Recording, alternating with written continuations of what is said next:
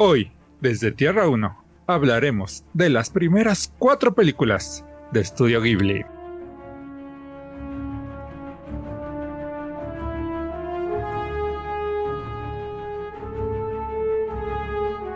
Hola caminantes de Tierras Infinitas, yo soy Gigi y me acompaña Jason.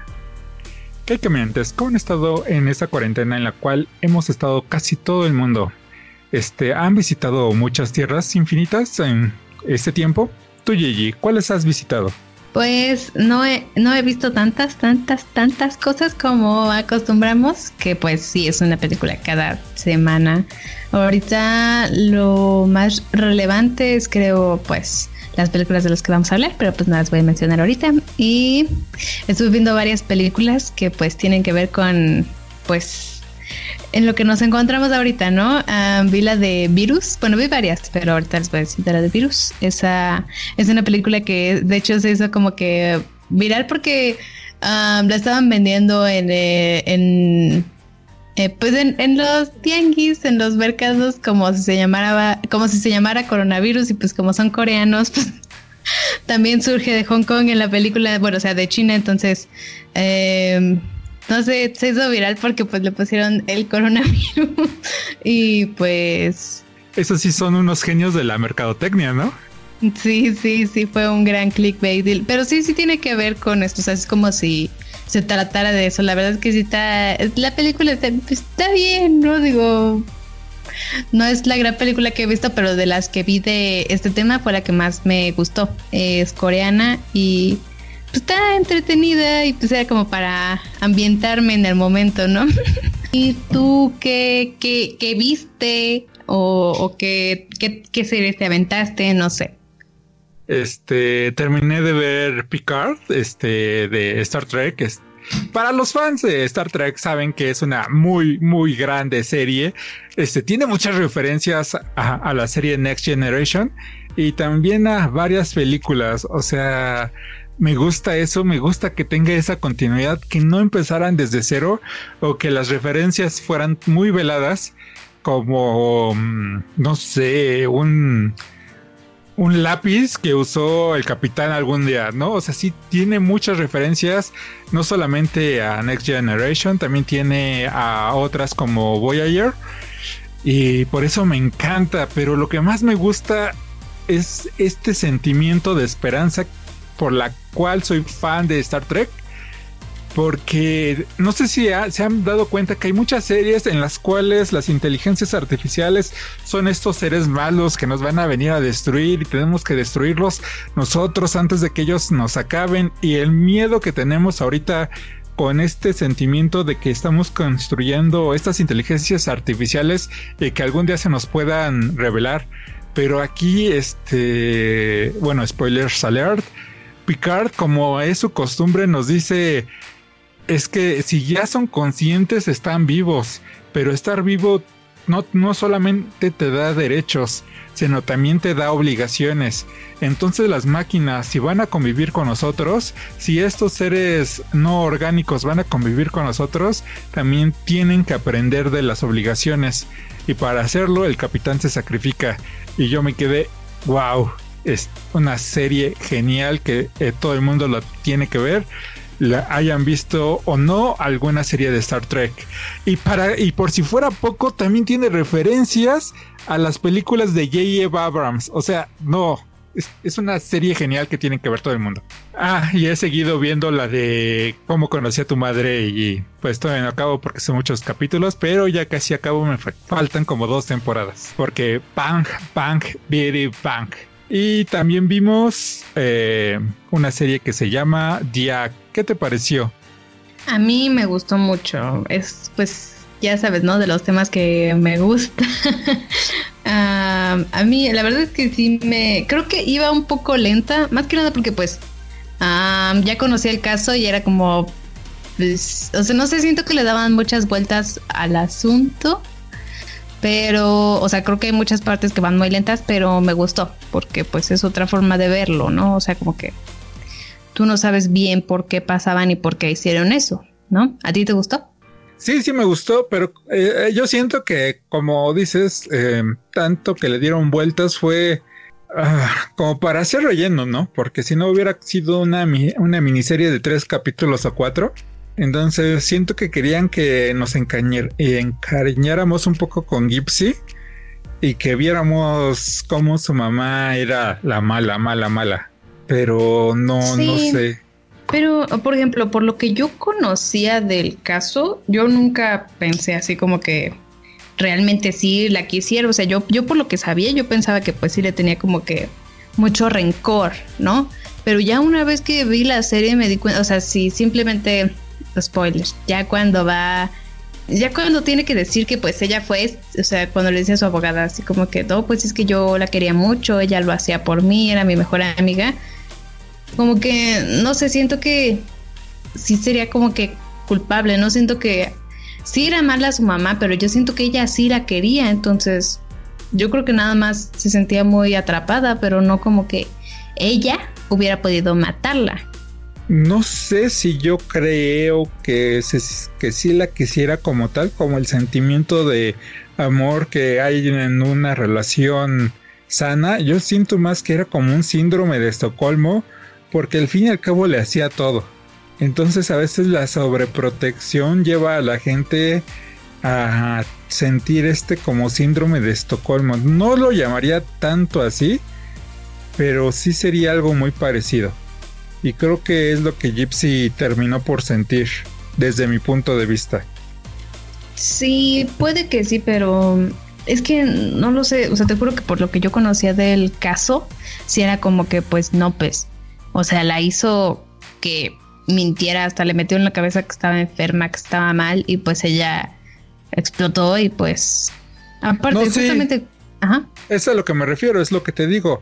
O sea, que se puede cara, que se puede parecer al amor, pero es más como el síndrome de Estocolmo, que parece que quieres a tu mm, carcelero, a quien te tiene retenido, porque él es el que te termina manteniendo, es el que te termina dando de comer, quien te termina vistiendo. Entonces sientes como este siento cierto cariño, pero realmente no es un cariño real, sino que nace de, de no tener nada más.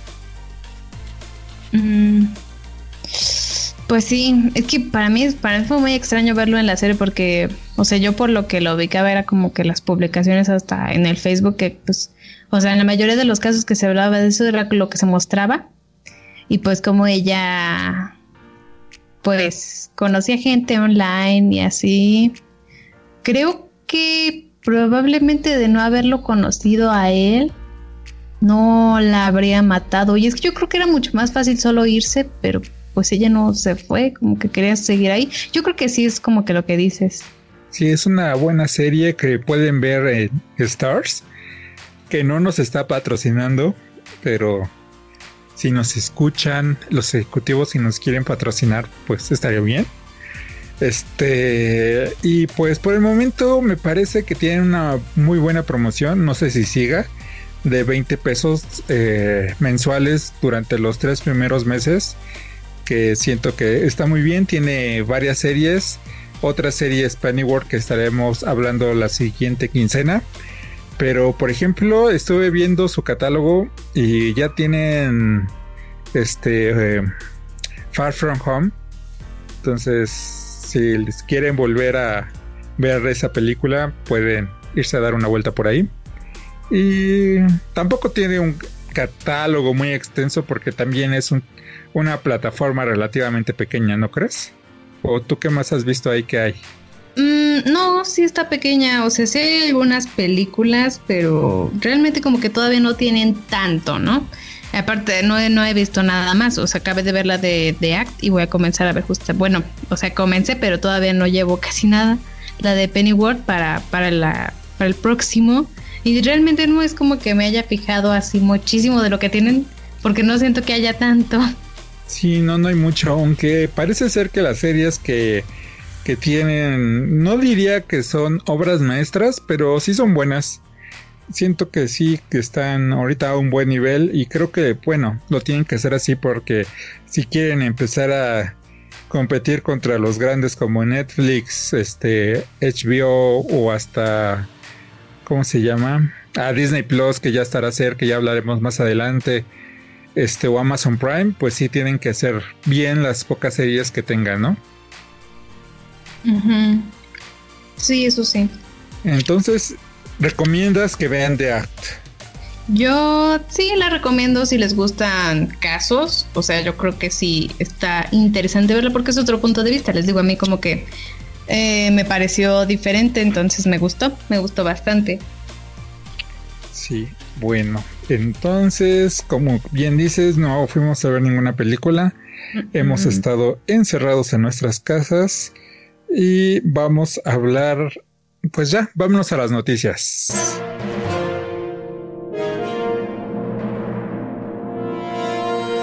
Noticias. Las series basadas en los cómics de la editorial IDW, October Fashion y Viewers fueron canceladas por Netflix después de ser estrenadas solo su primera temporada. ¿Viste alguna de estas series? Estoy casi segura de que no, creo que no. ¿Tú? Este, sí, sí ve las dos y me estaban gustando. Este, y pues para mí sí es una decepción. Tal vez no eran las mejores series, no, no lo eran ni siquiera eran, se acercaban a, o sea, no sé, a, no, no es que ni siquiera estaban tan cerca como Picard o como, y mucho menos de Game, Game of Thrones, bueno, a excepción, supongamos que está como la penúltima temporada de Game of Thrones, tampoco sean tan mal como la última, y sí me hubiera gustado seguir eh, sabiendo un poco más de estas series y más como quedó Big Wars, este, de que ya el protagonista ya se había puesto aquí todo fortachón para ir a pelear contra los vampiros después de haber corrido casi la primera temporada y October Fashion pues voy a extrañar soy fan de October Fashion de los cómics entonces mm, por alguna parte ya sabía para dónde iban eh, ya no es tanto spoiler salir porque ya no va a salir pero el novio del protagonista se va a volver un vampiro y hasta eso ya, ya lo sé. Pero me gustaba verla en, la pantalla, ¿no? Entonces, ya, seguiré con los cómics entonces. Sí, pues mientras, no digo ya, pues ya. Oh, yo no las vi. Bueno, pasamos a la siguiente es Marvel ha creado un nuevo grupo de superhéroes, entre los que se encuentra el primer superhéroe no binario. Y las críticas les llovieron, desde quienes alegan que es una imposición para complacer a la comunidad LGBT, hasta las críticas de la misma comunidad que dicen que este personaje solo es una caricatura que raya en la burla ya que lo único que lo hace binario, al menos a primera vista, es su color de cabello y uniforme que son azules, además de traer el cabello corto teniendo un cuerpo femenino, además de que su nombre de superhéroe Snowflake es una forma peyorativa de referirse a las generaciones actuales que se ofenden por todo. Oh, ¿tú qué opinas? ¿Crees que, de, qué lado te vas más de estas dos críticas? Ah, no sé, no, ya vi el personaje porque ya salieron, este, ah, porque pues, de la comunidad LGBT en los cómics han existido ya desde hace algunas décadas está como, no me acuerdo bien cómo se llama, sé que tiene algo que ver con Star, que es un superhéroe canadiense que hasta se casó con su novio. Y hemos visto a varios personajes eh, de la comunidad LGBT. Em, no sé, la misma Mystique que es bisexual. Eh, no, no, no sabría más. Ah, pero el problema es que ellos que sean LGBT no es como que los hace los personajes. O sea, cuando a ti te hablan de Mystique, no dices, ah, sí, la mutante lesbiana, ¿no? o bisexual. Entonces, este. Eso es una parte que, que, no les gustó también a la comunidad LGBT que dijera, que, que les dijeran, es que lo más importante de Snowflake es que es no binario. Mm. Así como que, ok, ¿y qué más? O sea, ¿qué más hace? ¿Cómo es su personalidad? ¿Qué ha hecho? yo sé que se puede ir construyendo en los cómics, pero a primera vista, y como dice el reporte, es que, ¿qué es lo que lo hace no binario? Que se vista de azul y tenga el cabello corto y de azul, y su hermano, que dice en el reporte que es gemelo, pero no puede ser gemelo porque si son, bueno, uno es más alto que otro, entonces yo diría que son mellizos. Este eh, este viste de rosa con el cabello de rosa, es así como que eh, eso no, no estás entendiendo bien que no es, es, ser binario, ¿no? O sea, lo no binario, hasta donde yo sé, que tampoco sepa mucho, es por ejemplo estos artistas, ya sean hombres o mujeres, que tienen barba larga y se pintan los labios y los ojos. Eh, porque ahí es como que mm, tengo barba, pero también me pinto los labios. Eso apela al no binarismo. Y si, y al menos en la imagen que vi, es el de una mujer que se viste de azul, pues desde, ese, mm. desde ese punto las mujeres no binarias han existido y son bien aceptadas y ni siquiera las llaman no binarias eh, en todo el mundo desde que se empezaron a poner pantalones. O sea, una mujer con un pants este es casi lo mismo que un hombre con un pants. O sea, es casi la misma ropa, lo único que cambia es la talla y tal vez la chamarra, pero no en todos los casos. Entonces, pues, podría decir que, que las mujeres no binarias han existido siempre, entonces es lo que siento que está reclamando la comunidad LGBT y en general eh, la generación y que les pusieran Snowflake, como que siento que ya, ya es una sátira, si no es que burla, mm, hacia, las, hacia esta generación que dicen que, que se quejan de todo. O sea, que todo les duele. Pues sí, parece más eso. Hay que ver, ¿tú comprarías este cómic? Mm, no sé, yo creo que tendría que esperar a ver cómo avanza para decidir si sí o no gastarme billuyo en eso. Sí, yo también lo gastaría. Pero bueno, sigamos con la siguiente noticia, que es que en la cuenta latinoamericana de Twitter de Disney Plus anunciaron que este sistema de streaming llegará pronto a Latinoamérica, aunque pronto es relativo ya que pues nosotros nos imaginaríamos que estaría saliendo en uno o dos meses o si tuviéramos mucha suerte mientras estemos en la cuarentena, pero la realidad es que estará disponible en nueve meses. ¿Cómo ves? es mucho tiempo, a lo mejor para ellos es poco. ah, pues la verdad es que tú sí esperas mucho este esta plataforma. Mm, no mucho, pero sí lo suficiente para contratarlo como, como otros sistemas que contrato un mes y el otro en cuatro meses volverlo a contratar. Sí, yo creo que sí, esa sería una buena táctica. Bueno, pasamos a la siguiente. En Japón, específicamente en la prefectura de Kanagawa, pasaron una ley que prohíbe que los menores de 18 jueguen videojuegos por más de una hora al día. Esto para esto para combatir la adicción a este medio de entretenimiento. ¿A poco sí es una adicción allá? No, no sé, pero lo que a mí me molesta de esta ley es exactamente eso, que sea ley. Creo que poner límites a los menores de 18 es trabajo de los padres y no trabajo del gobierno. Entonces es como decirle, ay, ustedes no pueden ya encargarse de sus hijos, nosotros vamos a encargar de ellos. Y como ustedes no pueden decirles que no jueguen más de una hora, pues nosotros lo vamos a hacer y si no que se atengan a las consecuencias. O al menos quien se va a tener a las consecuencias van a ser los padres que me imagino que van a tener que pagar multas o no sé cómo va a estar. Pero me parece que eso ya raya en lo fascismo cuando eh, el gobierno tiene que imponerte algunas cosas que son de sentido común y que los padres en este caso tendrían que ser los que pongan ese límite.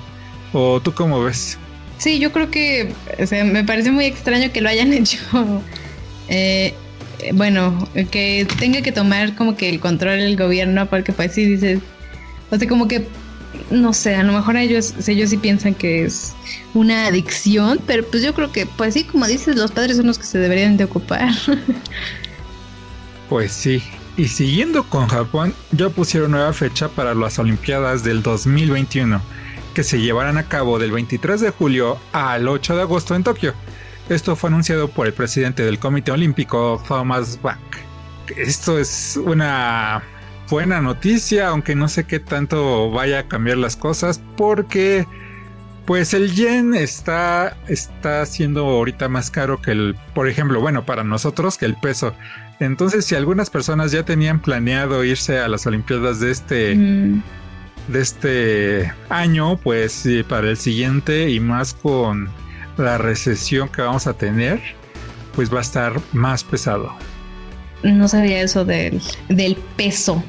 Ok, bueno, supongo que sí. Pasando a la siguiente es que Dynamite, eh, Dark Horse e Image Comics no lanzarán cómics nuevos ni físicos ni digitales durante el mes de abril y hasta se puede alargar a meses subsecuentes gracias a que Diamond, Diamond Comic Distributors no estará distribuyendo los cómics físicos hasta que acabe la cuarentena.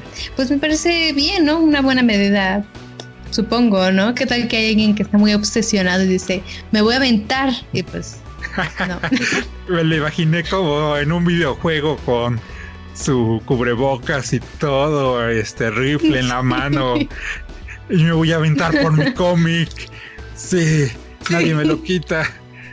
No, sí, está, está bien. Se me hizo un. Digo, es evidente que lo hacen también porque ahorita las ventas fuertes todavía siguen siendo en pues en físico y no tanto en digital. Siento que si el digital fuera lo que más vendiera, pues lo, lo seguirían sacando y ya mandarían el lote de impresos después. Pero siento que con eso tratan también de que no le coma más el mercado, el digital al físico. Es cierto, pues sí le ganan más con el digital, ¿no? Digo, con el físico, claro. Sí, con el físico. Y pues siguiendo con el mismo hilo, este ya las tiendas de cómics que estaban en grandes problemas, eh, estas medidas hacen que muchas tiendas terminen por cerrar permanentemente. Eso según reporte publicado por Bleeding Cool. Pues sí, ¿no? Este, no creo que las tiendas pequeñas puedan eh, soportar el trancazo de no vender durante un mes mínimo. Sí, yo tampoco creo que que lo aguanten, porque es que, o sea, ¿cuánto tiempo ya va y cuánto tiempo va a ser? Sí, va a ser mucho. Entonces, no, pues esperemos que, pues a ver qué pasa, a ver si todavía cuánto tiempo más van a aguantar las ventas en físico y en qué momento ya estaremos eh, leyendo todos los cómics en digital. Pues sí, pasando ya a la última, es que Mientras las nuevas publicaciones llegan, pueden leer cómics gratis en las plataformas de Comixology y Marvel, Unlimited. Entre las sagas que están disponibles podemos encontrar Dark Phoenix Saga, Civil War o Avengers vs. X-Men. Además, Dark Horse pone gratis todos los número uno de sus cómics digitalmente. Pues me parece bien, creo que muchos, muchas... Eh, no solamente eh, aquí de cómics, ¿no? como habíamos hablado en el anterior podcast también de, o sea, por ejemplo, creo que Netflix sacó prueba gratis en España y pues lo de Crunchyroll, que y así, ¿no? Como que hay muchos que están haciendo eso y creo que está bien, ¿no? Para que pues inciten a que la gente se quede en sus casas, ¿no?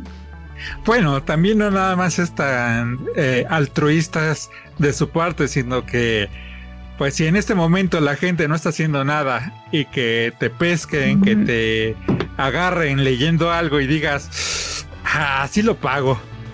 Entonces sí, también por eso lo están haciendo, para ver, para quedarse con ese de mercado que ahorita no está haciendo nada y que puede encontrar en sus plataformas el medio de entretenimiento que seguirán usando cuando ya se acabe la cuarentena y que no la van a usar tanto como en esos momentos, pero que en ese momento ya la van a pagar. Entonces, pues también es por mercadotecnia. Sí, es cierto.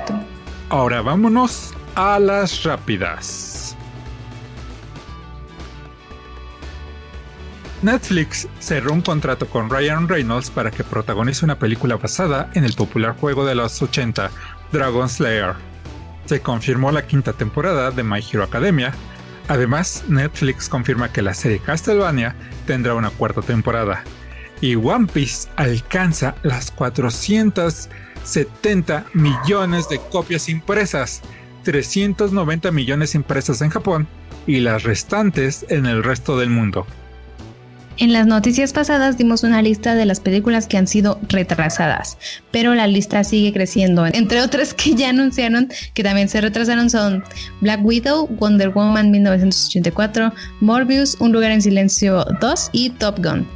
El juego mexicano Nine Years of Shadow alcanzó y rebasó su meta de 380 mil pesos para que sus creadores, Halbert Studios, lo puedan crear. La Game Developers Conference ha sido pospuesta para que se lleve a cabo del 4 al 6 de agosto y Brie Larson está dispuesta a hacer una película de Animal Crossing. Esas fueron las rápidas y ahora sí a lo que muchos les gusta, los rumores. Y al parecer Loki tendrá problemas de identidad y control dentro de su serie.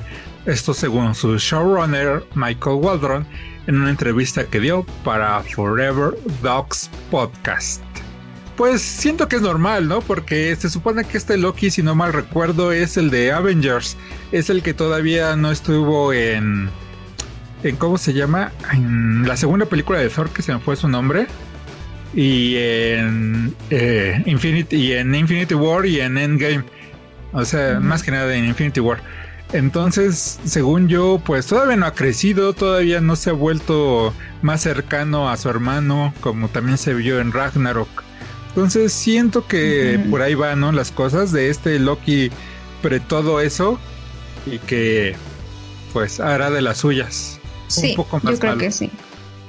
Charles Murphy, famoso bloguero, descubrió las letras A y M, que son las siglas de la empresa dirigida por Aldrich Killian en Iron Man 3, por lo que especula que podríamos ver al villano de nuevo o hasta se daría un teaser al verdadero mandarín.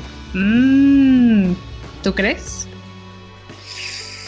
Pues sí, este, no sé, pues la foto ahí está donde sale la viuda negra. Eh, de hecho, esto es de la viuda negra y y puede ser solo un easter egg, ahí como, miren, ahí está AIM que todavía sale en, pues que es una compañía de Marvel y que no nos olvidamos de ella hasta que sí podamos ver el teaser al nuevo mandarín, bueno, al verdadero mandarín, porque se supone que el otro fue una farsa. Entonces, digo, ya sabemos que, que va a salir el mandarín en, en la siguiente película que es la de Shang-Chi en próximo año. Entonces, muy probablemente sí mm. lo veremos un teaser en esta película como le gusta hacer a Marvel. Es cierto, es muy probable. Y pues otro rumor que según información obtenida por We Got This, los cuatro fantásticos estarían debutando en la segunda película de la Capitana Marvel y obtendrán sus poderes a través del reino cuántico, el cual fue muy importante en Endgame. ¿Cómo ves? Ahora sí, esta ya es la buena, estos ya es, son los cuatro fantásticos eh, buenos quién sabe, ¿eh? quién sabe. Yo creo que ya, o sea, quién sabe, quién sabe. La verdad es que no sé, ahorita ya no he estado tan metida en el UCM también, pues, pues por todo lo que está pasando, ¿no? Pero quién sabe, quién sabe. Puede ser, porque pues después de Endgame fue como que el punto más alto, ¿no? O sea, como que cómo pueden llegar a algo, o sea, a no perder como que las expectativas que tiene la gente, ¿no? Después de algo tan grande. Yo creo que puede ser, ¿eh? ¿Tú tienes fe o no? Eh, pues yo espero que, digo, de qué van a salir, van a salir. Y pues yo creo que una superheroína en el espacio como es la Capitana Marvel, creo que daría muy, muy buen pie para, para estos superhéroes que obtuvieron en la cómic original sus poderes en el espacio. Pero el según el rumor, que al fin y al cabo es un rumor, obtendrán los poderes con el reino cuántico entonces, no sé si sería más conveniente que los viéramos este, en Ant-Man 3, no sé. Pero bueno, que, que, van a llegar, van a llegar. Ok, hay rumores que indican que Nintendo estaría trabajando en remasterizaciones de varios juegos de Mario, como Super Mario 64, Super Mario Sunshine y Super Mario Galaxy, los cuales serán lanzados para la, la, para la Nintendo Switch. Pues estaría cool, ¿no? Sí. ¿Tú jugaste alguno de estos? No. Yo, eh, Super Mario Galaxy, sí lo jugué. Lo acabé, de hecho, el 1 y el 2. Y Super Mario 64, eh, lo llegué a jugar. ¿Te acuerdas de esa vez que fuimos a unas maquinitas allá en el centro que hay por la Alameda? Sí, son como son máquinas pero que con juegos de computadora que simulan otras consolas. Ahí según yo jugué un pedazo, un pedazo muy poco, tampoco jugué mucho de oh. del Super Mario 64 porque tampoco es que te dé mucho tiempo jugar ahí. Mm. Este, entonces, este, pues está bien para todos los que no los jugaron en su época, ¿no? Y pues si les van a dar una manita de gato, pues estaría muy bien. Sí, de hecho sí estaría muy bien. Y ya casi terminando, en internet está circulando el rumor de que se estaría preparando una película basada en el famoso videojuego de Sony, God of War, y que quien le estaría dando al dios de la guerra Kratos no es otro que Jason Momoa. ¿Cómo ves? ¿Tú has jugado God of War? No, pero lo ubico. Bueno, lo he jugado, pero muy poquito, así como, como acabas de decir, como que un pedacito así como con mis primos, pero pues, o sea, no es como que tenga el juego. Ah, pero lo ubico, ¿no? Ah, pues suena cool, no sé qué pensar. No, o sea, realmente no tengo expectativas porque pues no lo he jugado, pero tú. Eh, pues sí, bueno, de que he jugado, he jugado el God of War desde el PlayStation 2. Mm. Este, he jugado casi todos, si no mal recuerdo. Ahí tengo el último que salió para el PlayStation 4, pero todavía no he tenido tiempo de jugarlo como muchos juegos que ya he dicho aquí que ahí los tengo, pero no los he jugado. Mm, y pues ya espero ahorita que tenga un poco más de tiempo eh, terminar ese juego. Pero de ahí en fuera ya jugué todos los demás, hasta el del PlayStation portátil. Mm. Y sí, sí me gusta la saga. Y creo que Jason Momoa tiene el cuerpo, tiene el físico para ser Kratos. Y si alguien se queja de que es que Kratos es griego y Jason Momoa es. Ay, no me acuerdo de cómo, de cómo se llaman estas islas. Samoa. Es samoano. Este, pues recuerden que Kratos eh, se le impregna las cenizas de su familia que mataron y se ve con esta tono blanquecino. Entonces, maquillaje. Con maquillaje lo rapan siento que algunas chicas estarán desilusionadas porque les gusta verlo con esa melena, pero pues Kratos es calvo y pues ya tiene la barba, entonces creo que haría un buen papel. Aunque eso sí, este Kratos en los cómics es muy serio y brutal. Como que a Jason Momoa le gusta ser un poco chistosín. Entonces, ahí sí no sé cómo le vaya, cómo le vaya a hacer. Pues ya será ver, igual es un rumor, ¿no? ok. Pues Ah, y el último rumor es que al parecer Sony estaría buscando obtener la IP de Silent Hill. No se sabe si sería al comprarla o rentando la licencia temporalmente, pero gracias a las bajas ventas de Dead Stranding, juego dirigido por Hideo Kojima, eh, le estarían recortando el presupuesto esperando obtener más con menos. No se supone que van a aprovechar el book y van a conseguirlo a un precio más, más bajo, ¿no? No, lo que pasa es que mm, ya lo hemos platicado en otras noticias. Este Hideo Kojima salió mal de Konami y se fue a trabajar a Sony y ahí en Sony hizo The Stranding. Me imagino que los ejecutivos de Sony dijeron, pues es Hideo Kojima, es uno de los rockstars del entretenimiento de los videojuegos. Entonces cualquier cosa que él haga todo el mundo lo va a ir a comprar.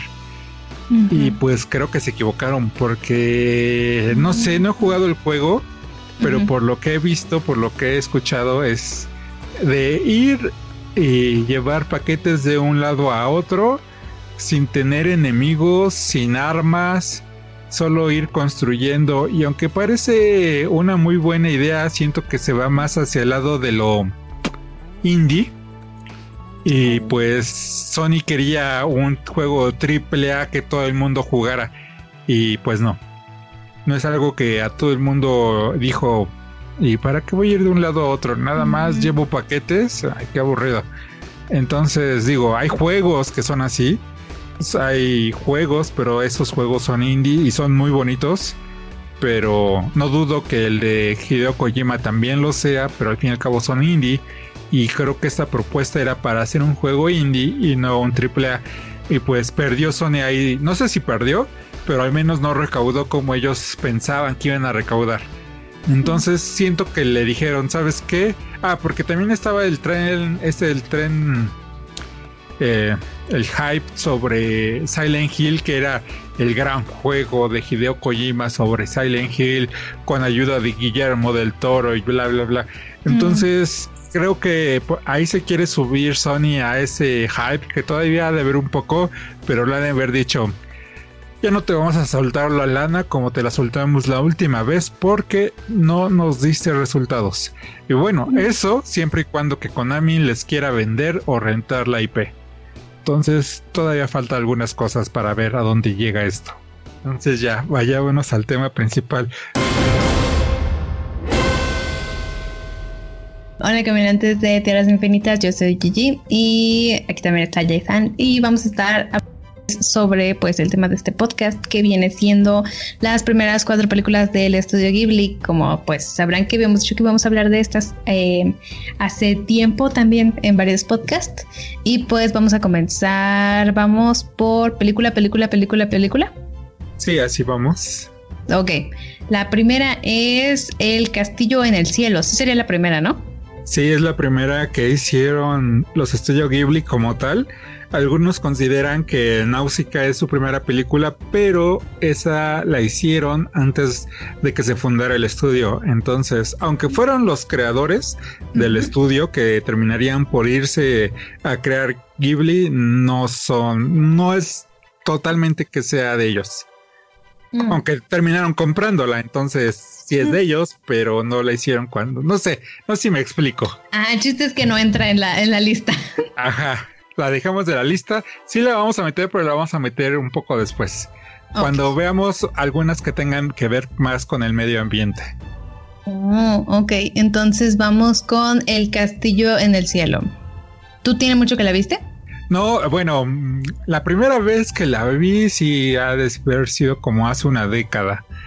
Pero pues para este podcast la volví a ver para recordar algunas cosas. Y mm, a mí me dio un poco de risa el nombre que tiene, pues, el castillo, ¿no? bueno, entonces, eh, voy a dar rápido una introducción sobre eso. Este, bueno, le llamaré la put para que YouTube no nos ponga exploit en, o ningún otro sistema de audio nos ponga exploit, o sea, para mayores de edad por decir malas palabras. Porque es lo que te da risa, ¿no? Sí, pues. sí. Entonces, esta isla eh, fue creada por Jonathan Swift para su libro Los viajes de Gulliver. Y no es un, y no es un nombre inventado a las. O sea, ya que Swift hizo una sátira sobre la Gran Bretaña usando en español para hacerlo.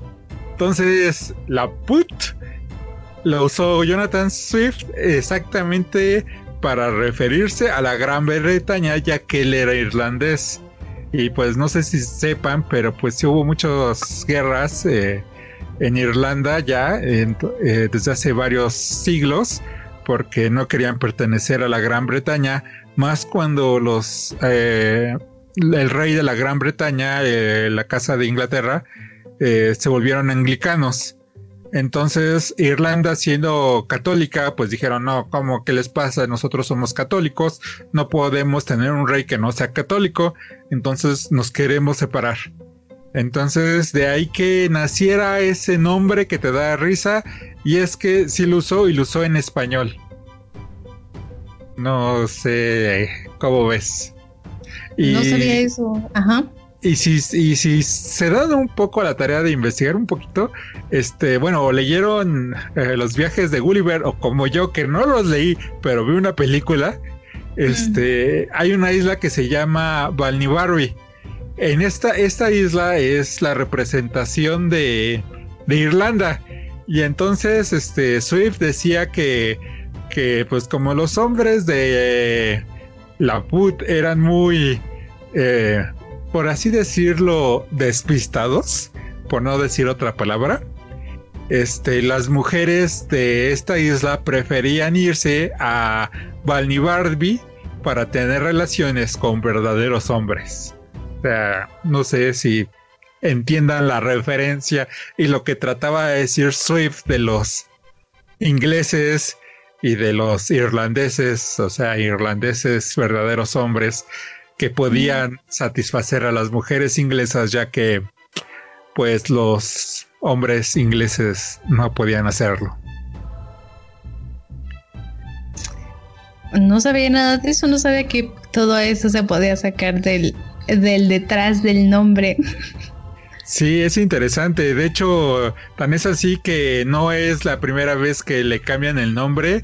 De hecho, eh, ya tenía, eh, tanto en México como en España, tuvo tres eh, doblajes.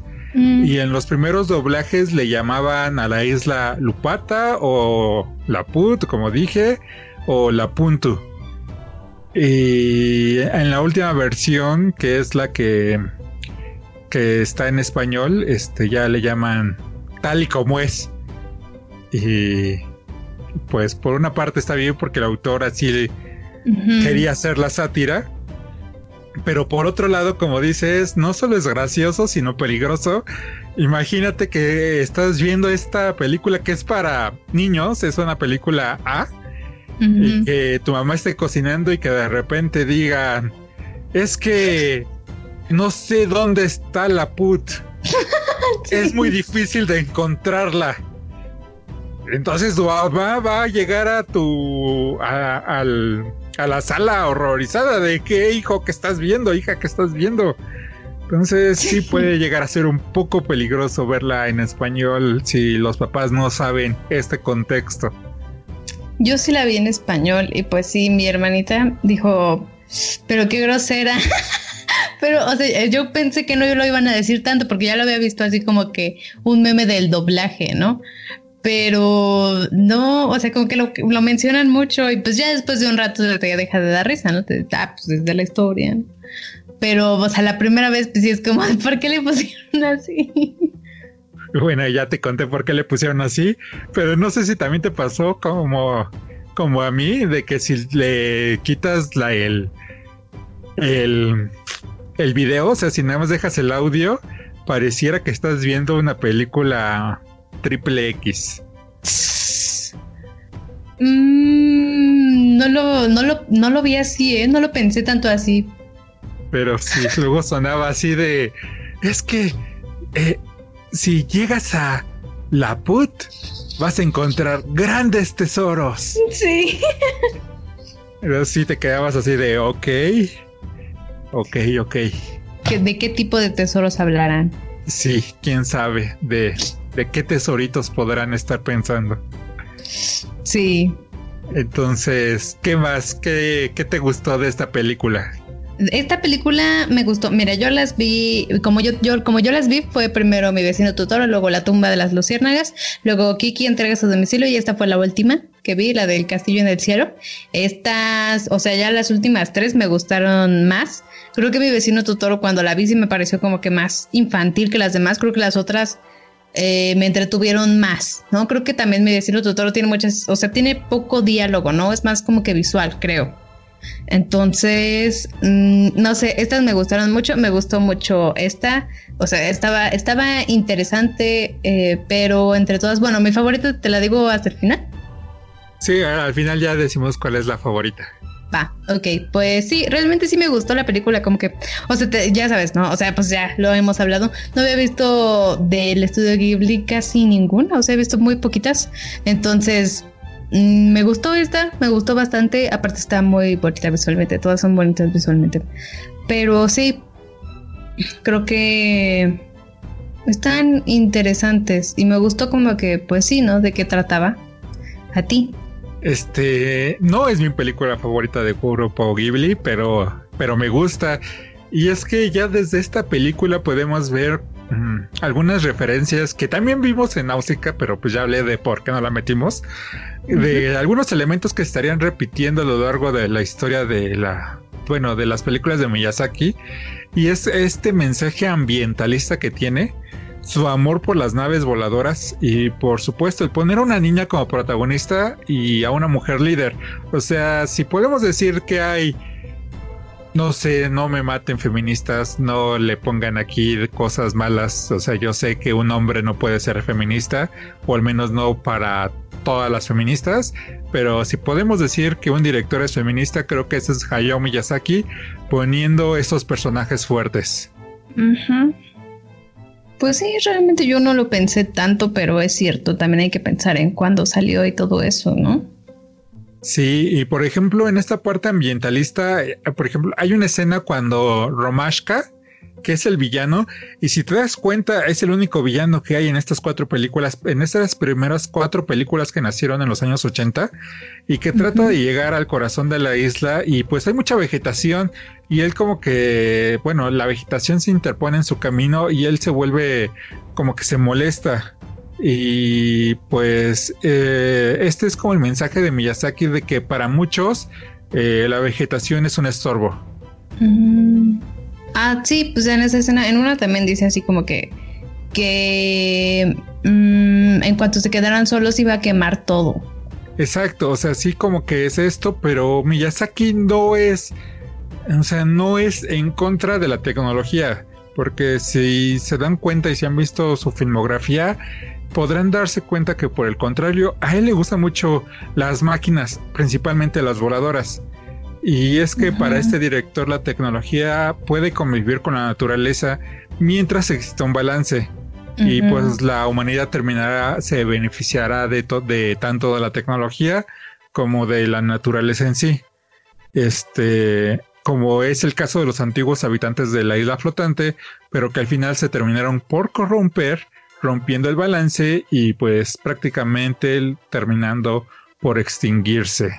No, pues sí está bonita, me gustó, me gustó bastante, creo que de estas, bueno, es lo diré al final, pero pues sí, sí me gustó.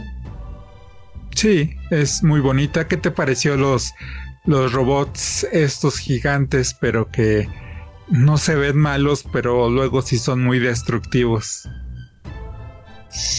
Pues cuando salió no sabía como que a qué iba, pero pues al final vemos como si. Es que, es que sí son robots, ¿no? No tienen como tal conciencia.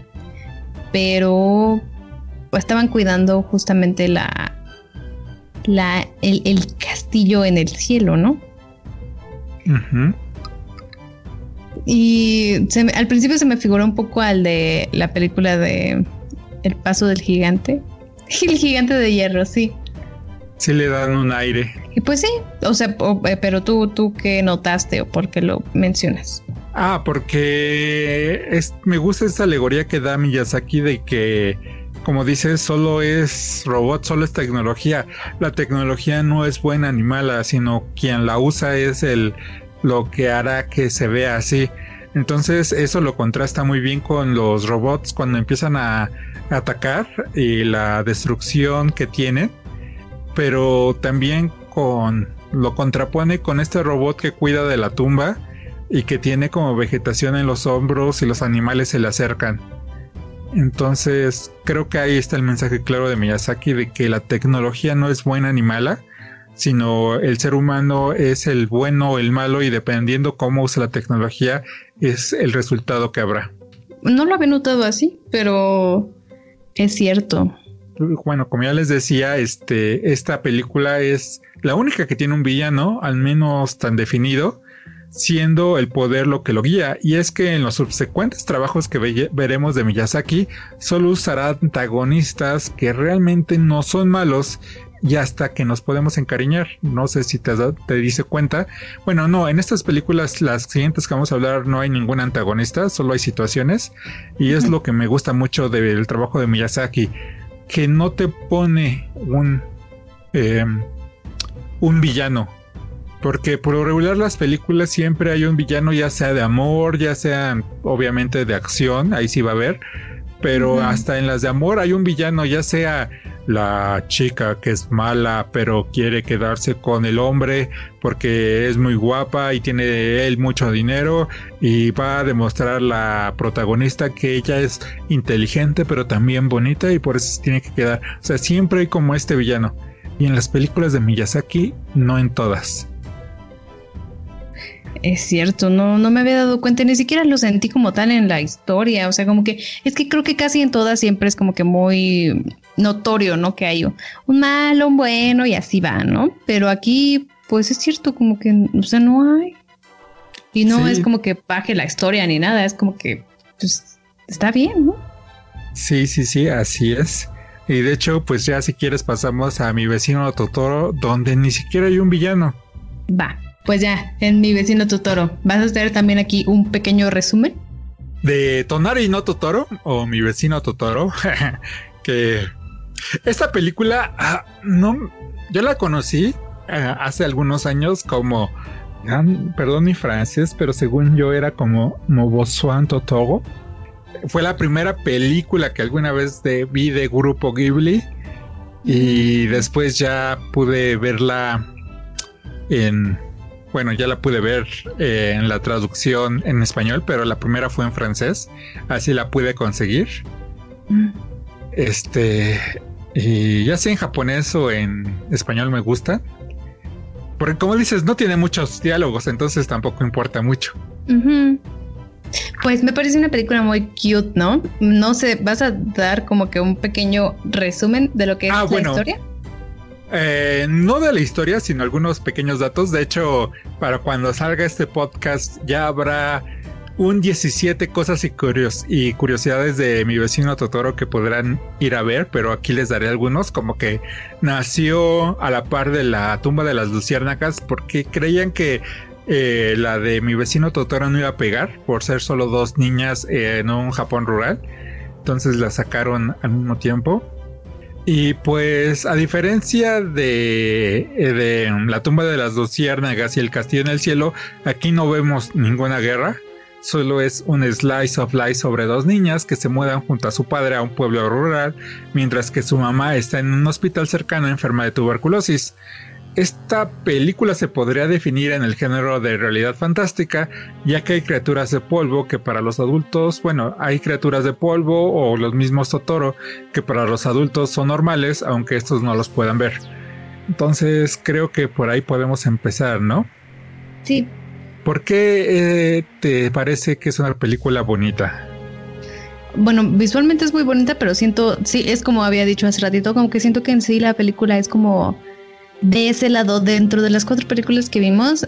creo que casi todas se pueden ver como que por cualquier persona las puede ver y pues es interesante porque tiene más trasfondo. Y esta creo que es más que nada visual y sí, como fantasiosa. Siento que, es, que le puede gustar más a los niños. Aparte, yo la sentí como que más corta que las demás. No sé si sea más corta que las demás realmente pero creo que sí es como que diferente a las otras. Las otras siento que tienen un poco más de trasfondo, como no sé, de, pues de los personajes de esta es más como fantasioso, ¿no? Lo que les está pasando. Sí. Bueno, este, para empezar, este Totoro es un espíritu guardián del bosque y que vive en el alcanfor que se encuentra en el centro, el cual es sumamente grande y que por ende eh, antiguo y sagrado. Y es que no sé si sepan, pero en Japón este, hay una religión que es de las principales, junto con el budismo, que es el Shinto o Sintoísmo en español. Y esta religión dice que las cosas, todas las cosas tienen un espíritu. O sea, ya sea desde un árbol, una piedra, hasta tu computadora. Pero este espíritu se va fortaleciendo con el paso de los años hasta que se vuelven como dioses, que se les llama kami.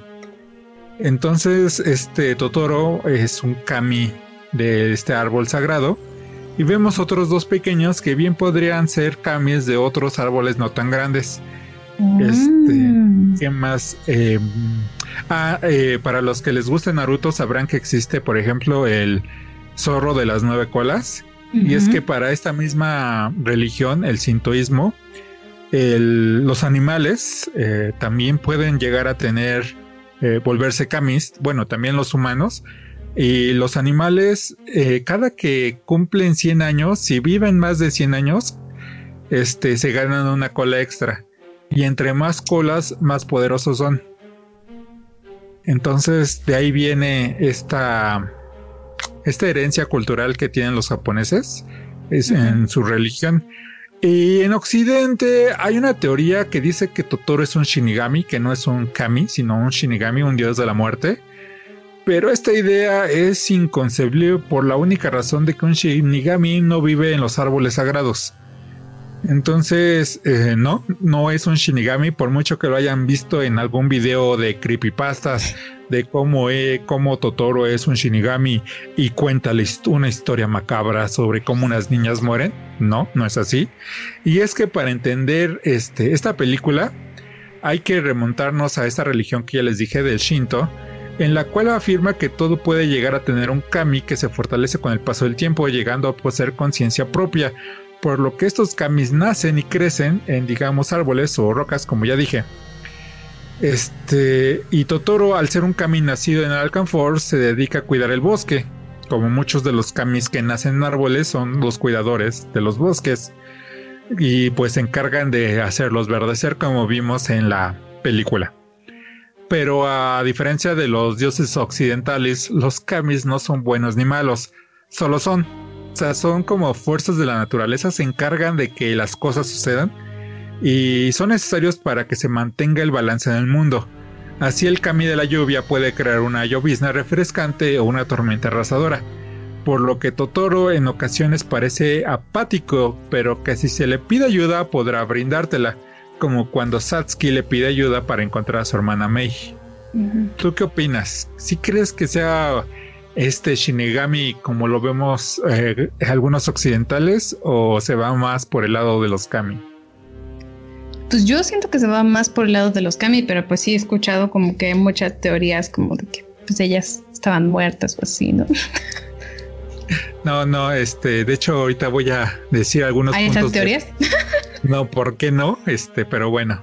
Oh. Eh, eh, y es que, bueno, lo fantástico de esta historia que hará que muchos la consideren aburrida, y, y, es que mi vecino Totoro tiene su base en la sencillez y en la gratitud que muestran las hermanas a la naturaleza. Extrañan a su mamá, pero no maldicen su destino.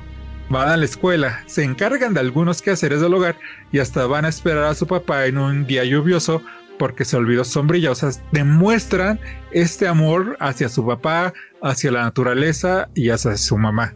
Pero no dudarán en prestarle esta sombrilla a Totoro cuando se está empapando este por la lluvia aunque muy probablemente Totoro no lo necesite al ser un kami. Y es que al final la belleza de esta película radica en su simpleza e inocencia. Y si hay un mensaje, este sería en respetar y agradecer a la naturaleza. Un mensaje difícil de comprender en Occidente, por lo que tendemos a buscarle 13 pies al Necobús. Y hablando de este Necobús, este, muchos dicen que que si te das cuenta lo que dicen en su... Ajá, en su anuncio, ajá, lo de... en sus anuncios, ¿no? Que dice eh, pantano, que no sé qué, eh, em, algo así como cementerio y... Porque se iba a meter a ver algunas creepypastas para, para ver a ver qué es lo que decían, qué barbaridades decían. Y no. El primero que, que pone es Sukamori que se traduce como el bosque en el monte, o sea, el bosque en el que vive Totoro. Y al que llegó, por eso lo llevaba puesto, ¿no?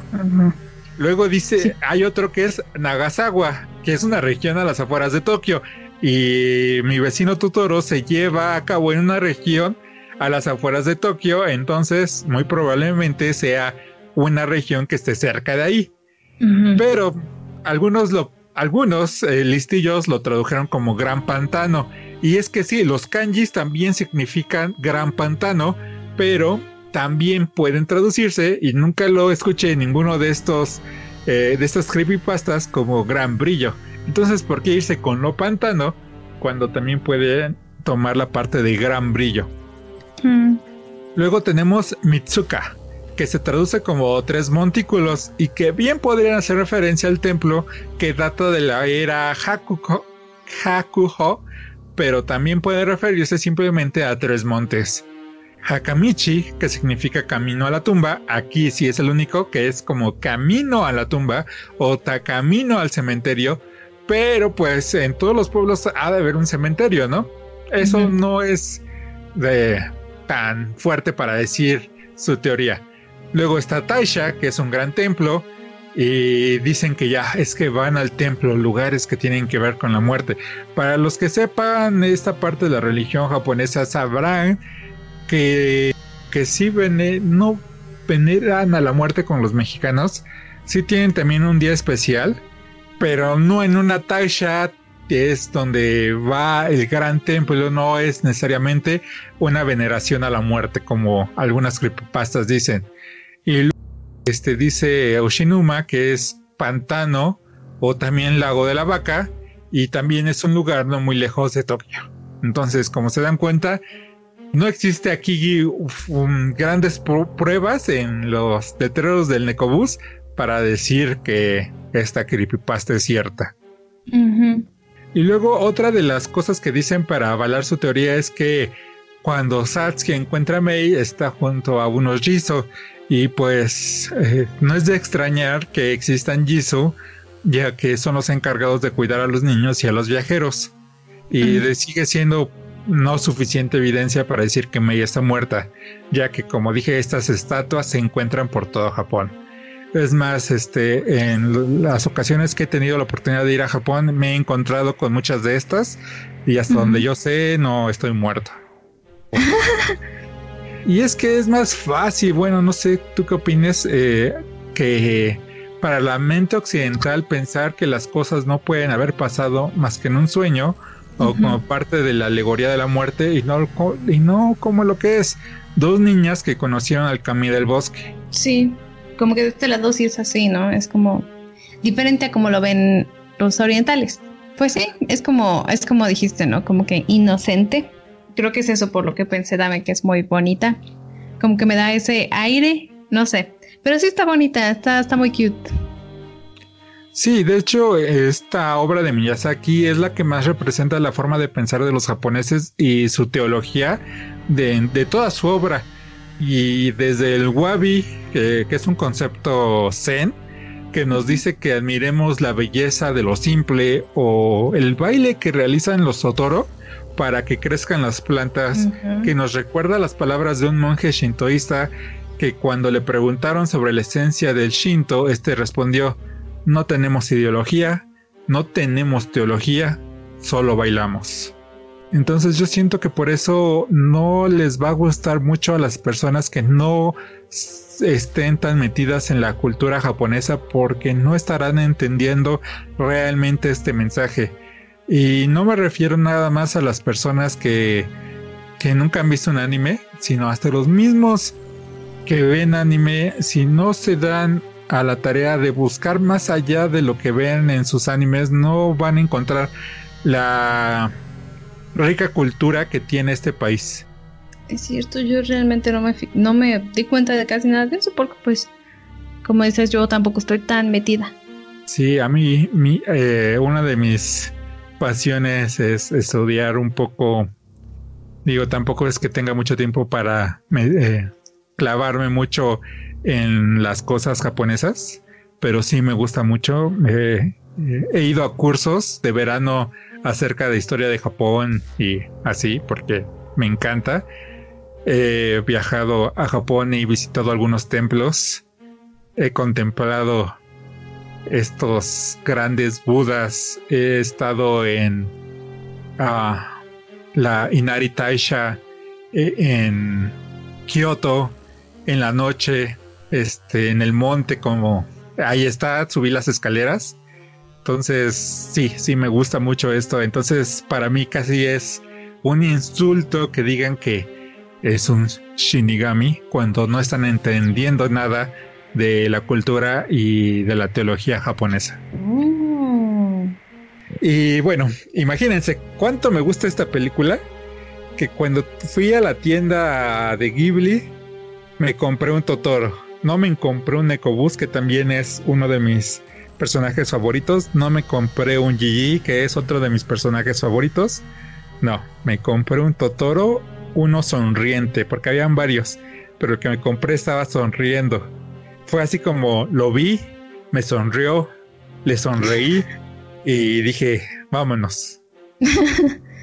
Entonces es como, esta podría ser tu o sea, tu película favorita del estudio Ghibli. Sí, casi, no sé, ahí se la lleva con otras dos que vamos a hablar más adelante. De hecho, siento que mis favoritas están en, en esta primera terna que escogimos. Sí, pero esta, esta me gusta mucho, fue la primera que eh, vi de este grupo y que le he este, visto varias lecturas y, pues sí. De hecho, eh, bueno, ya quiero dejar de lado esto, pero otra de, me, acuerdo, me acabo de acordar, este, otra de las pruebas que dicen de, de que esta May se murió es que encontró la abuela su chancla. Entonces, que realmente no. Y para los que vean esto en nuestro especial, en nuestro canal de YouTube, que es la versión recortada, ahí les voy a poner las imágenes, la imagen de la chancla de, de que usa May y voy a poner la imagen de la chancla que encontró la abuela y se darán cuenta que son dos chanclas diferentes. Pues casi casi desmentiste todas las teorías que hay. sí, te digo, es que para mí es casi un insulto que digan que esta es una historia creepy y oscura.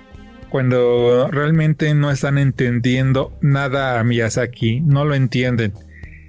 Este, otra película que tampoco entienden, que no vamos a hablar ahorita, que no está en esta terna, es la de la princesa Mononoke, y ya hablaremos después de esta, y les voy a explicar por qué la gente no está entendiendo esta película tampoco. Pero mi vecino Totoro es una película que le es muy difícil de entender y apreciar a los occidentales, y no estoy diciendo que yo soy único y diferente, pero sí me gusta y sí me gusta la cultura japonesa y por eso me he clavado un poco en ella para decirles que no, no, la, la, esa creepypasta es falsa.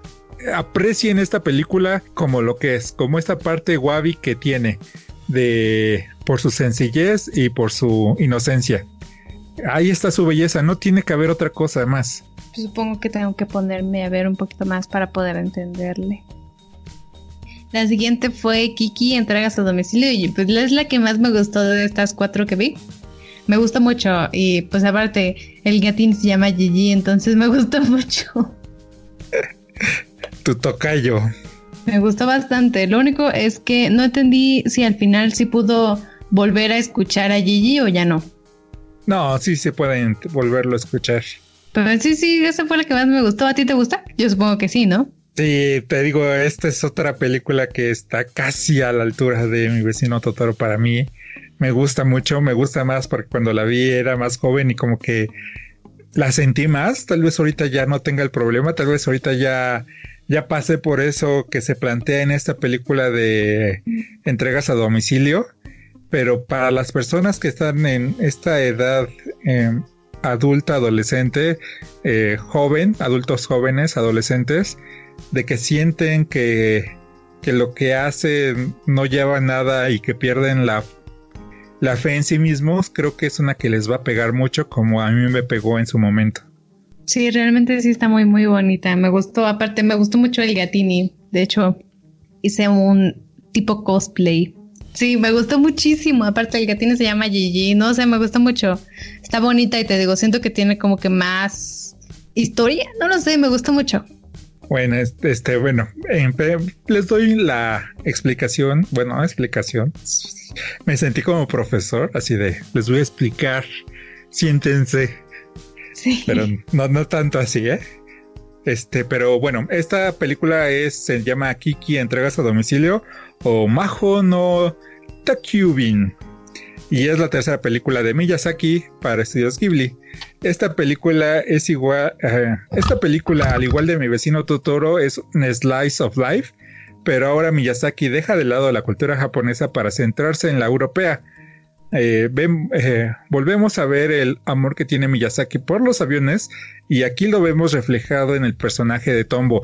Este, si recuerdan, este amor lo vimos en eh, por los aviones lo vimos en la de la isla, el castillo en el cielo y lo volveremos a ver en muchas otras películas como Porco Rosso o como eh, Se levanta el viento. O sea, Miyazaki ama los aviones.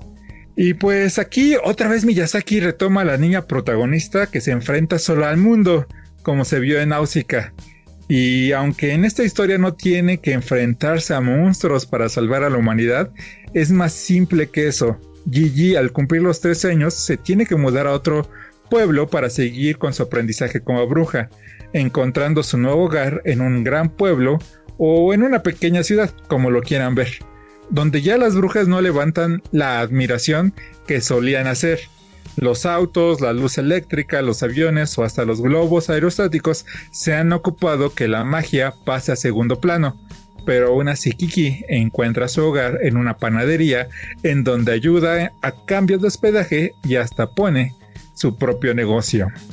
Y eso es a lo que me refería, o sea, ya en pie a esas personas cuando terminan la universidad o cuando terminan la prepa y que tienen que encargarse de sí mismos. Te digo, de estas cuatro fue la que más me gustó. Y no sé, creo que es como muy bonita. Um, sí, como dices, toca, ah, pues sí, toca esos temas y sí, es como que llega, pero no sé, me gustó bastante. Y sí, tienes razón, no, no, no hay necesidad de un enemigo como tal. No.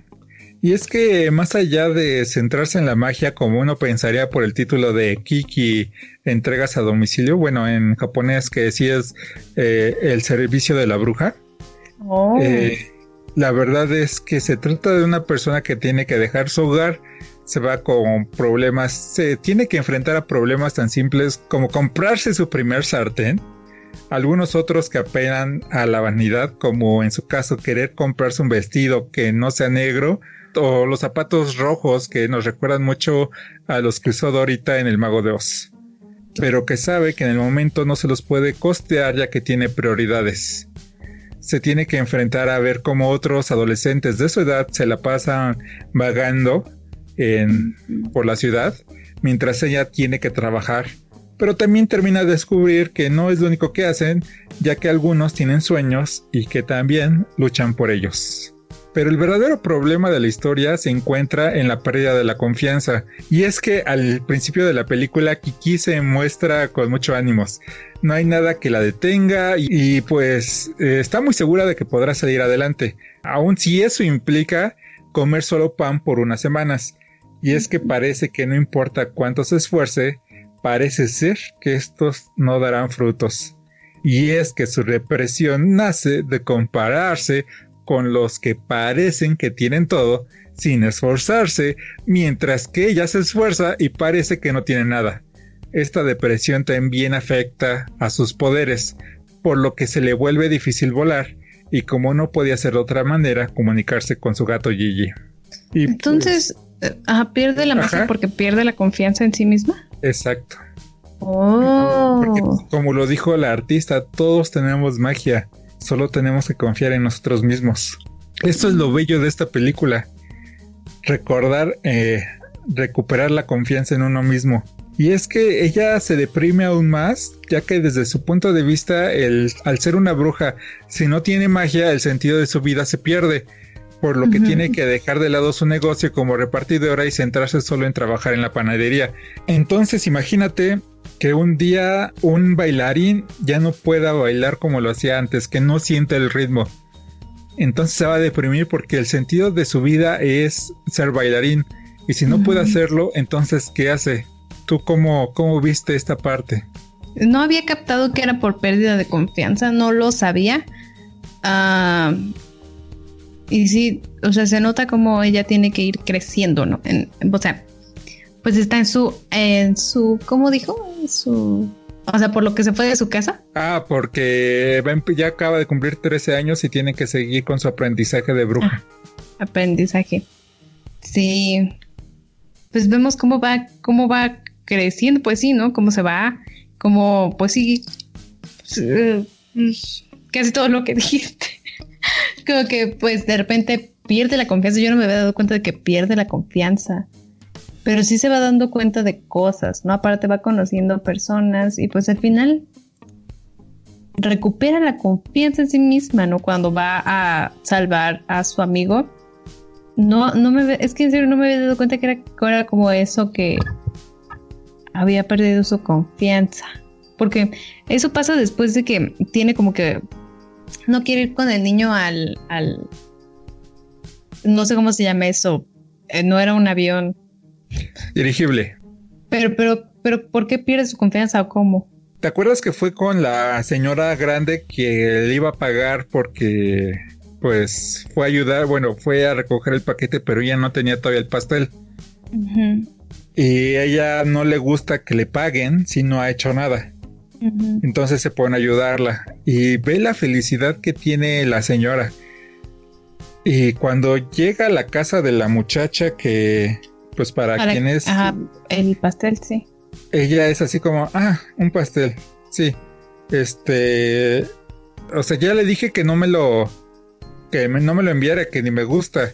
Entonces algo que le hizo tan feliz a Gigi, este, alguien más lo pisoteaba. Y peor aún, esta niña sin hacer nada tenía todo, tenía eh, bonitos vestidos. Y por eso empieza a sentirse mal y empieza a perder la confianza. Y la termina perdiendo ya, ya se ve que la termina perdiendo cuando esa misma niña le dice a Tombo que si los acompaña al, al, dirigible, ¿no? Al, dirigible y ella se queda así de no, o sea, ¿por qué iría con ella? Ah. Entonces ahí es como, o sea, ¿por qué tú no te das cuenta que es una mala persona? ¿Por qué nada más le dices que sí? Entonces eso es a lo que me refiero de que empieza a compararse con otros. Y no sé si te pasó, pero cuando eres adolescente te comparas con los demás, entonces empiezas a perder confianza.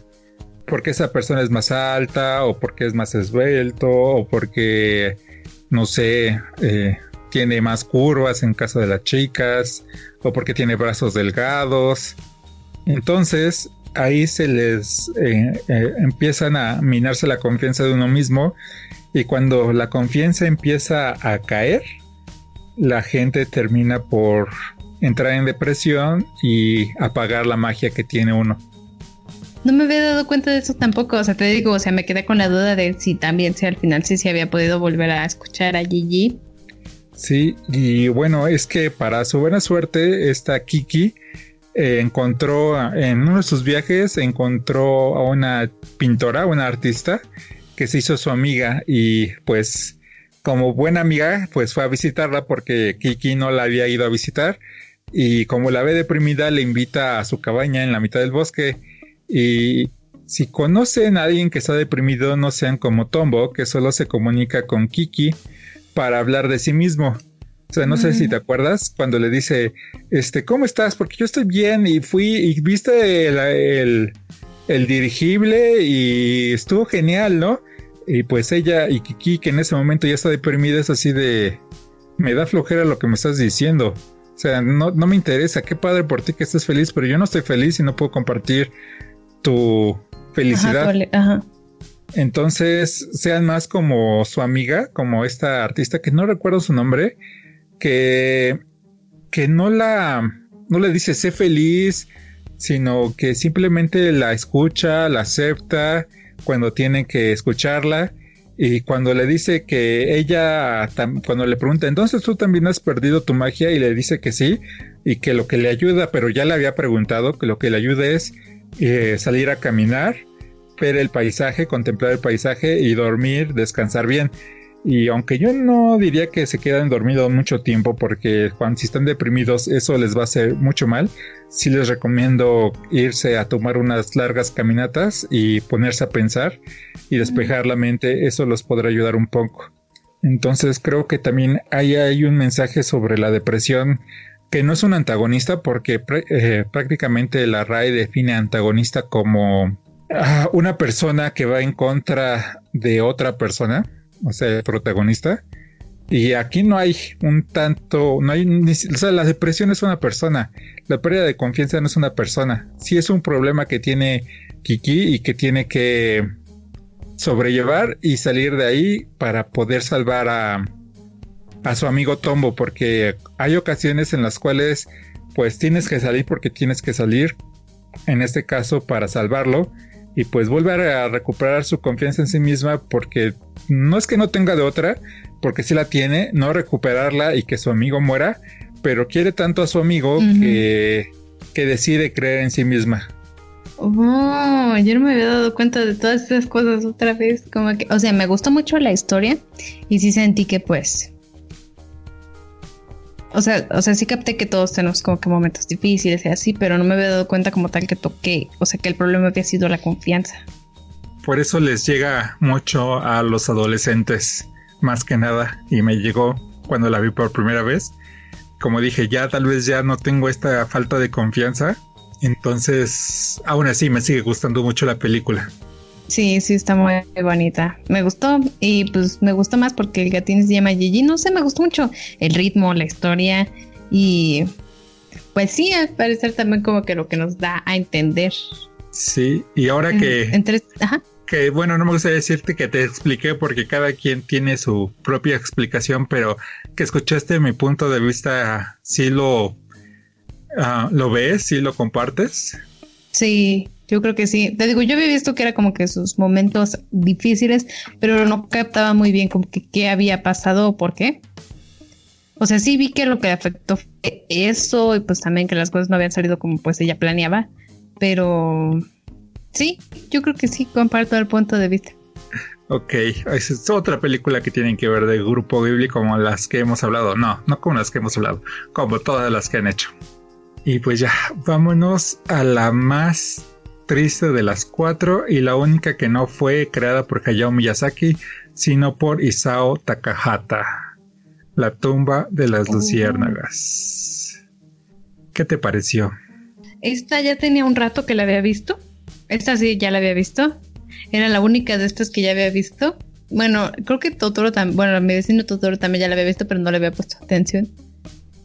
Y está triste. Es otra vez, como dices, no hay como tal un villano. Es, eh, es, que es como muy. Es que es triste, no sé bien qué decir. De esta, vas a dar también como que tu explicación o mi. a ver, empiezo. Si mi vecino Totoro, la dificultad contra la que se enfrentaban las hermanas Kusakage es la enfermedad de su madre y en Kiki es la depresión, en la tumba de las luciérnagas es la indiferencia por parte de la sociedad a un par de huérfanos. Y aunque pareciera en primera instancia que los antagonistas son los estadounidenses, que son los que bombardean Tokio, bueno, Japón en total, la verdad es que solo lo son del imperio japonés, no de estos huérfanos, o sea, es del imperio, no de los protagonistas de esta película y dentro de la película no, no vemos realmente batallas en sí, solo algunos bombardeos. Aunque las adversidades que sufren los hermanos y que los llevan a su muerte son, o sea, nacen de esta guerra, la verdad es que los hermanos los terminan matando la sociedad japonesa al ser indiferentes. Y es que los hermanos fueron bajando de categoría dentro de la estructura social japonesa al inicio aunque no son ricos, sí son hijos de un oficial del imperio japonés, por lo que les da un mayor estatus que los pertenecientes a comerciantes o granjeros, por lo que son tratados de mejor manera por su tía. Pero cuando su padre muere o ya no hay esperanzas de que vaya a regresar y su madre sí, eh, sí muere en un bombardeo, las cosas cambian y hasta su tía les quita de lo que es de ellos, diciendo que hace mucho al dejarlos vivir con ella.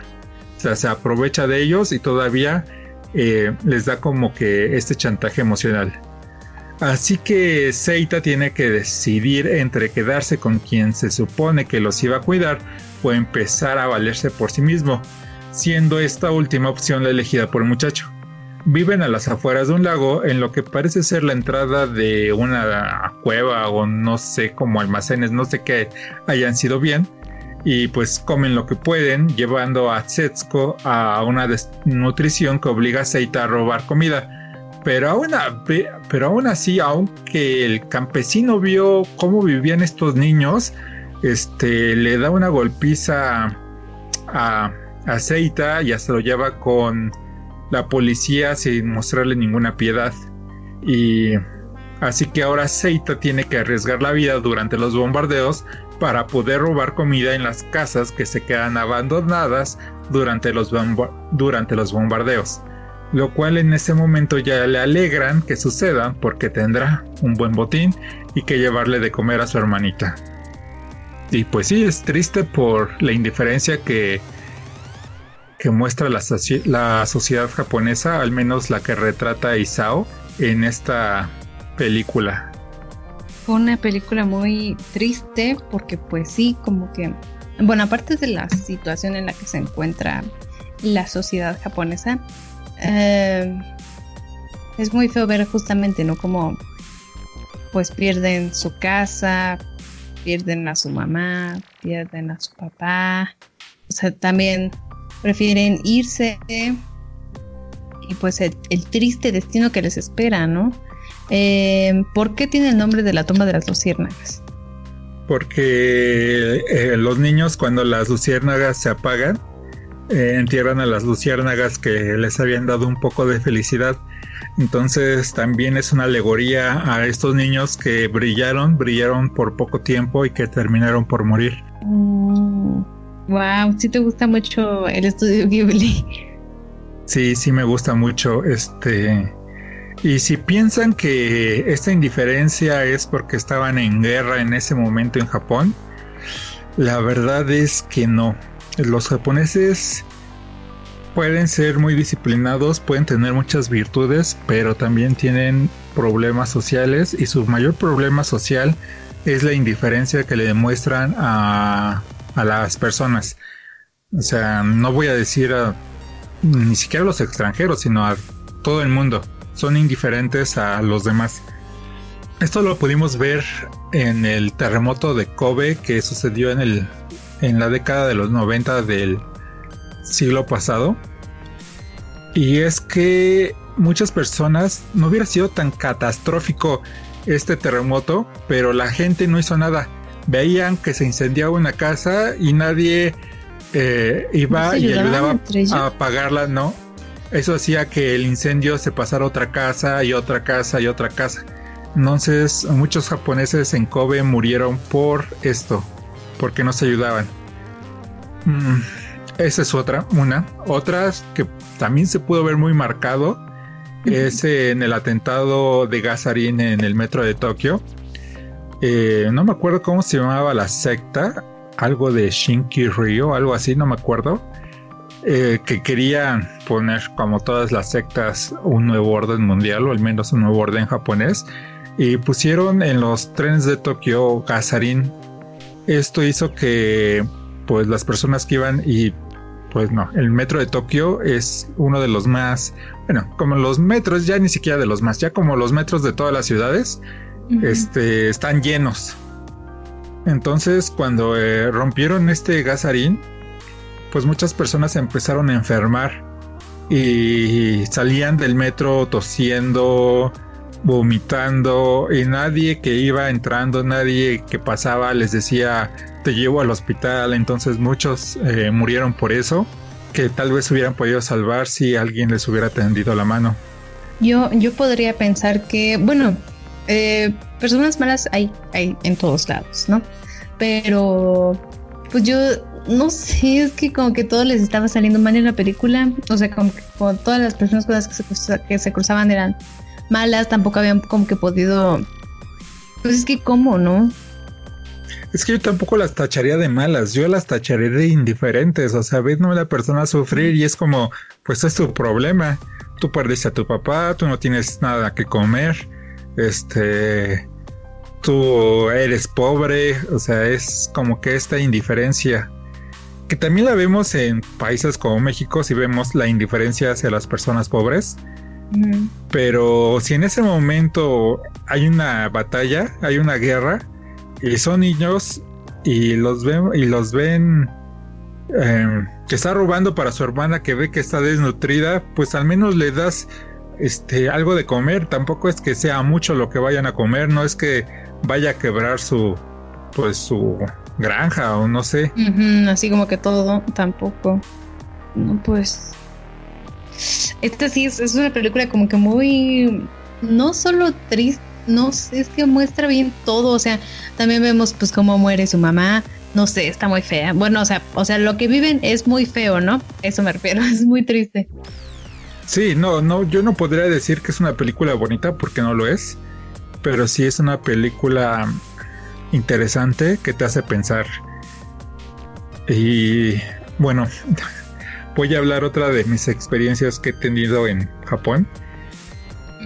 Y pues en uno de mis viajes tuve la oportunidad de ir a Hiroshima, que es donde cayó una de las bombas atómicas. De hecho, mucha gente todavía no quiere ir a, esa ciudad porque siente que hay mucha radiación cuando ya no la hay. Y en esta ciudad, en, cerca del punto cero donde cayó la bomba, que es un edificio que pues que quedó chueco y que no pude ver bien en ese día que fui porque lo estaban remodelando, bueno, no remodelando, le andaban dando mantenimiento para que no terminara por caerse. Me imagino que para las Olimpiadas que se llevarían a cabo este año. Bueno, cerca de ahí hay un gran parque y en ese parque, que es el parque conmemorativo, eh, hay una llama eterna, bueno, que no se apaga. Y en cerca de ahí también hay un museo conmemorativo a la a la Segunda Guerra Mundial, a las víctimas. Y pues yo entré, ¿no? Yo dije, pues sí, vamos a ver, es historia, esto que puede pasar, lo hemos visto en varias películas, ya lo vi en la tumba de las luciérnagas. Ah, vamos a ver el... Entonces, como buen turista, entro con mi celular ahí casi casi de voy a tomar las... Eh, eh, voy a tomar video de, de mi paseo aquí por, el conmemorativo, ¿no? Estuve aquí. Y como fui pasando de sala en sala, eh, me fui no deprimiendo porque no es depresión, pero sí sentía la pesadez. Este, me renté una audioguía que llevaba para que me fuera explicando lo que estaba viendo. Entonces ahí estaba diciéndome qué es lo que estaba viendo como habían personas que les habían nacido, crecido las uñas rápido, pero como negras. Este, porque esa era como parte de la radiación, no me acuerdo bien, pero sí se veía horrible. La gente, eh, no, entonces sí terminé así de wow. O sea, llegó ya, no pude seguir grabando después de la primera sala, y eso que en la primera sala solo había una maqueta porque por respeto a las personas y no que no permitieran grabar, sino por el respeto a esas personas que, que murieron, por los inocentes que murieron que no fueron a la guerra, porque al fin y al cabo en estos ataques no fueron otros soldados los que murieron, sino fueron este, ciudadanos. Y sí, muchos podrían decir que estaban a favor del imperio japonés y que no eran unos santos porque no lo eran. Habían ido los japoneses a conquistar parte de China y lo habían bautizado como Manchuria. Y llevaba, también habían conquistado Corea y tomaban a mujeres coreanas para volverlas prostitutas en, con el ejército japonés. Y cosa que el gobierno nunca ha aceptado, aunque el emperador pasado sí lo hizo y pidió, y pidió disculpas, pero el gobierno, o sea, oficialmente no, no han aceptado esas atrocidades que hicieron.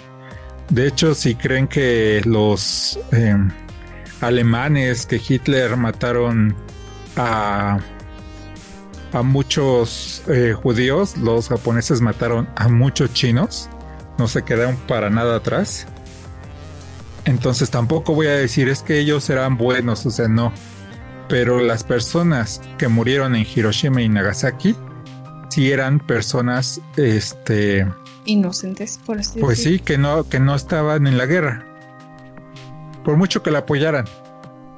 Entonces creo que que es también parte de nuestra historia como humanidad y que tenemos que recordar tenemos que recordar eh, lo atroces que podemos ser y pues al final sí terminé firmando la petición para que no existan mm, armamento nuclear. Sé que sé que no va a ser, porque hasta cierto punto que mm, la mayoría de los países estén armados nuclearmente nos tiene en esta ilusión de paz, porque nadie va a atreverse a atacar a nadie sabiendo que las represalias podrían ser poderosas. Entonces sé que no va a pasar, pero, pero sí me dio esa, ese momento de esperanza de, de que algún día la humanidad pueda vivir en paz. realmente una verdadera paz y no esta pseudo paz de que no me meto contigo porque me puedes golpear más fuerte. Sí, creo que es como que la película que, toma, que toca un tema mucho más triste que las otras. Y supongo que entonces uh, es todo lo que tenemos que decir de esta. Sí, es todo lo que tenemos que decir. Este, de estas cuatro primeras cuatro películas, no sabremos para qué, para cuándo seguiremos con otro review de otras cuatro. No va a ser el próximo podcast porque tampoco queremos eh, queremos diversificar. Tal vez sea en medio año, dependiendo cómo estén los temas. Y pues sí. Entonces, ¿cómo, ¿cómo ves con esto? Me acuerdo que en uno de nuestros podcasts dijiste que no habías visto mucho de Grupo Ghibli. Ahora que ya viste algunas, ¿qué te parece? ¿Se está volviendo mm. una de tus estudios consentidos como mío? Mm, todavía no veo tanto como para decir eso, pero sí me gustaron. Entonces, pues sí quiero ver las demás. Sí, yo se las recomiendo, se las recomiendo mucho. Me gusta mucho, mucho. Y como dije, a diferencia de las películas de Disney, estas no tienen un villano, no es un héroe una, una mm, mujer en peligro y un villano. No. Son diferentes, son más profundas que eso. Y si le buscan, encontrarán esa profundidad. Dice que les va a gustar. En sí, por ejemplo, de estas cuatro me gustaron. O sea, las cuatro me gustaron. Pero creo que la que más me gustó fue la de Kiki entras a domicilio. Ya lo dije. Sí, o sea, hasta ahorita de todas las que he visto de es la que más me ha gustado. No sé si vaya a cambiar en un futuro. Eh, a ti dices que está como que en el top junto con la de Totoro, ¿no? Es que de estas, bueno, estas últimas tres, o sea, sí me gusta El Castillo en el Cielo, pero no es como mi favorita, tal vez porque tengo un villano tan marcado, tal vez porque sea la más occidental de todas, eh, no sé, aunque otras tienen eh, personajes europeos o están basados en libros europeos como El Castillo Vagabundo. Eh, este, aún así, el mensaje con este villano creo que que es el menos Miyazaki, por así decirlo, como que dijo, pues vamos a hacerlo así porque así lo hemos visto. Y, ahorita no podría decirle si es que hay otra película con un villano de Grupo Ghibli. Lupin tercero tal vez, pero no recuerdo si es de Ghibli o es pre-Ghibli, no me acuerdo. Pero aún así, este, las demás, este, el viaje de Chihiro, la princesa Mononoke, se levanta el viento, este, nombre cualquiera, no hay un villano realmente. Entonces por eso a mí me gustan mucho. Pues sí, entonces vamos a seguir. Bueno, voy yo, voy a darles más oportunidad. Y pues, a ver, ¿no? ¿Qué tal que hay otra que me gusta más? Sí. Y, ah, y eso de mis favoritas, hay otra que, bueno, Náusica también me gusta mucho y la princesa Mononoke están entre mis favoritas. Pero como les dije, ya lo veremos en otro podcast. Ya les explicaré por qué es de mis favoritas y por qué no es entendida por gran parte de los que la han visto aquí en Occidente. Entonces ya, vámonos a las despedidas y nuestros y los comentarios de nuestros caminantes. Los caminantes que nos dejaron un comentario de apoyo son un venezolano más comentó el video de Bloodshot, 17 datos y curiosidades puso, loco, serás grande, ahora sigue así y tendrás dinerito. pues eso esperamos, ¿no? Y esperamos que seguir siendo mejores cada video y cada podcast y cada cosa que estamos en horneando para nuestros caminantes, a ver si les gusta pero nos esforzamos y esperemos que pronto tengamos un poco de dinerito. Sí. ¿Cómo ves? Más que nada por hacer lo que nos gusta, ¿no? Sería la onda. Sí, imagínate que ya podamos vivir de lo que nos gusta y traerles mejor contenido. Yo sé que tenemos que mejorar mucho, pero ahí vamos, ¿no? Ya no somos los mismos novatos de hace año y medio. No, ya no. Hasta se nos nota, creo. Sí, yo creo que sí. Y otro que dijo, yo cuando vi la fila me deprimí y me dio flojera. Jaja. Muy guapa. Saludos caminante de Tierras Infinitas. Esto lo dijo Eric Ramírez en el video Super Unboxing Plus MIDI Mini Videoblog de la Mole 2020. Sí, pues no sé si ya vieron el video, pero sí fue una gran vida. una gran anécdota que contar, ¿no? y pues sí, eh, qué cool que también ya nos dice caminantes de tierras infinitas, porque aquí todos somos caminantes de tierras infinitas. Em, eh, no sé cómo se diga su nombre de canal, Trevis X. TR3 BisX comentó en el video otra vez de Bloodshot 17 datos y curiosidades que fue la bomba. Si no lo han ido a ver, pues pueden ir a verlo. Te comentó, eh, bueno, comentó YouTube, me recomendó tu video y debo decir que me gustó. No sé cómo es que no tienes más suscriptores. Sí, este, como como dije hace rato, este creo que es porque apenas vamos creciendo, no solamente como canal, sino como personas, este, nos hemos quitado algunos miedos. Eh, creo que hasta cierto punto somos más fluidos al hablar también. Y, y si no mal recuerdo que hasta ya creo que es, va a ser hora de empezar a bajar algunos videos donde hablaba yo al menos así como que no sabiendo qué es lo que voy a decir. Pues sí, suena una gran idea ocultar al menos, tal vez no borrarlos, pero sí tal vez ocultar algunos que no están como que, o sea, no sé. que ya no están a, nuestros estándares actuales, ¿no? Ajá, sí. Y ya, y esperamos obviamente seguir mejorando, sé que nos falta mucho, yo siempre lo digo, sé que me, me falta mucho, no soy una persona que hable mucho, entonces sí me ha costado un poco el trabajo de hablar, este, me cuesta, tengo que pensar las cosas. Entonces, pero ahí voy, siento que ahí voy. Sí, de hecho, bueno, es como que tal también vamos, ¿no? Porque pues a mí también tampoco se me da tan bien, entonces creo que hemos mejorado mucho en el tiempo que va y pues sí, yo creo que podemos hacerlo mejor y al menos vamos a ir creciendo, ¿no? Espero. Sí. Y me parece que este es el último mensaje que nos pusieron. Eh, dice, parafraseando, voy a parafrasear, ¿eh? Te compraste muchas cosas muy buenas. Corazón. Pues no, no, no te dijo corazón, o sea, puso un corazón. puso un corazón, sí. no, no, te dijo corazón. Este, no sabía que vendieran BL. Creí que solo. Voice Love? Ah, ok. Eh, no, sabía, no sabía que vendieran Voice Love. Creí que solo vendían cosas de superhéroes y así. Ah, no, creo que, creo que sería algo así como, creí que solo vendían cosas de superhéroes y así. Tal vez vaya el próximo año. Me gustó mucho tu video. Y lo dice Andy Cooper en el video, también en el video de unboxing de la mole 2020. Sí, pues... Eh, sí, fueron cosas muy bonitas, muy cute. y pues sí, ojalá ese anime también vaya, ¿no? Pues sí, este. Bueno que le gustó el video. ¿ah? sí, este, yo también. Ah, no lo había pensado así, o sea, no había pensado, o sea, he ido a la mole varios años y pues me imagino que el cambio ha existido. Si tomara fotos o un video como lo hice esta última vez, tal vez viera los stands de antes y los de ahora, pero tal vez porque siempre he ido no lo he visto.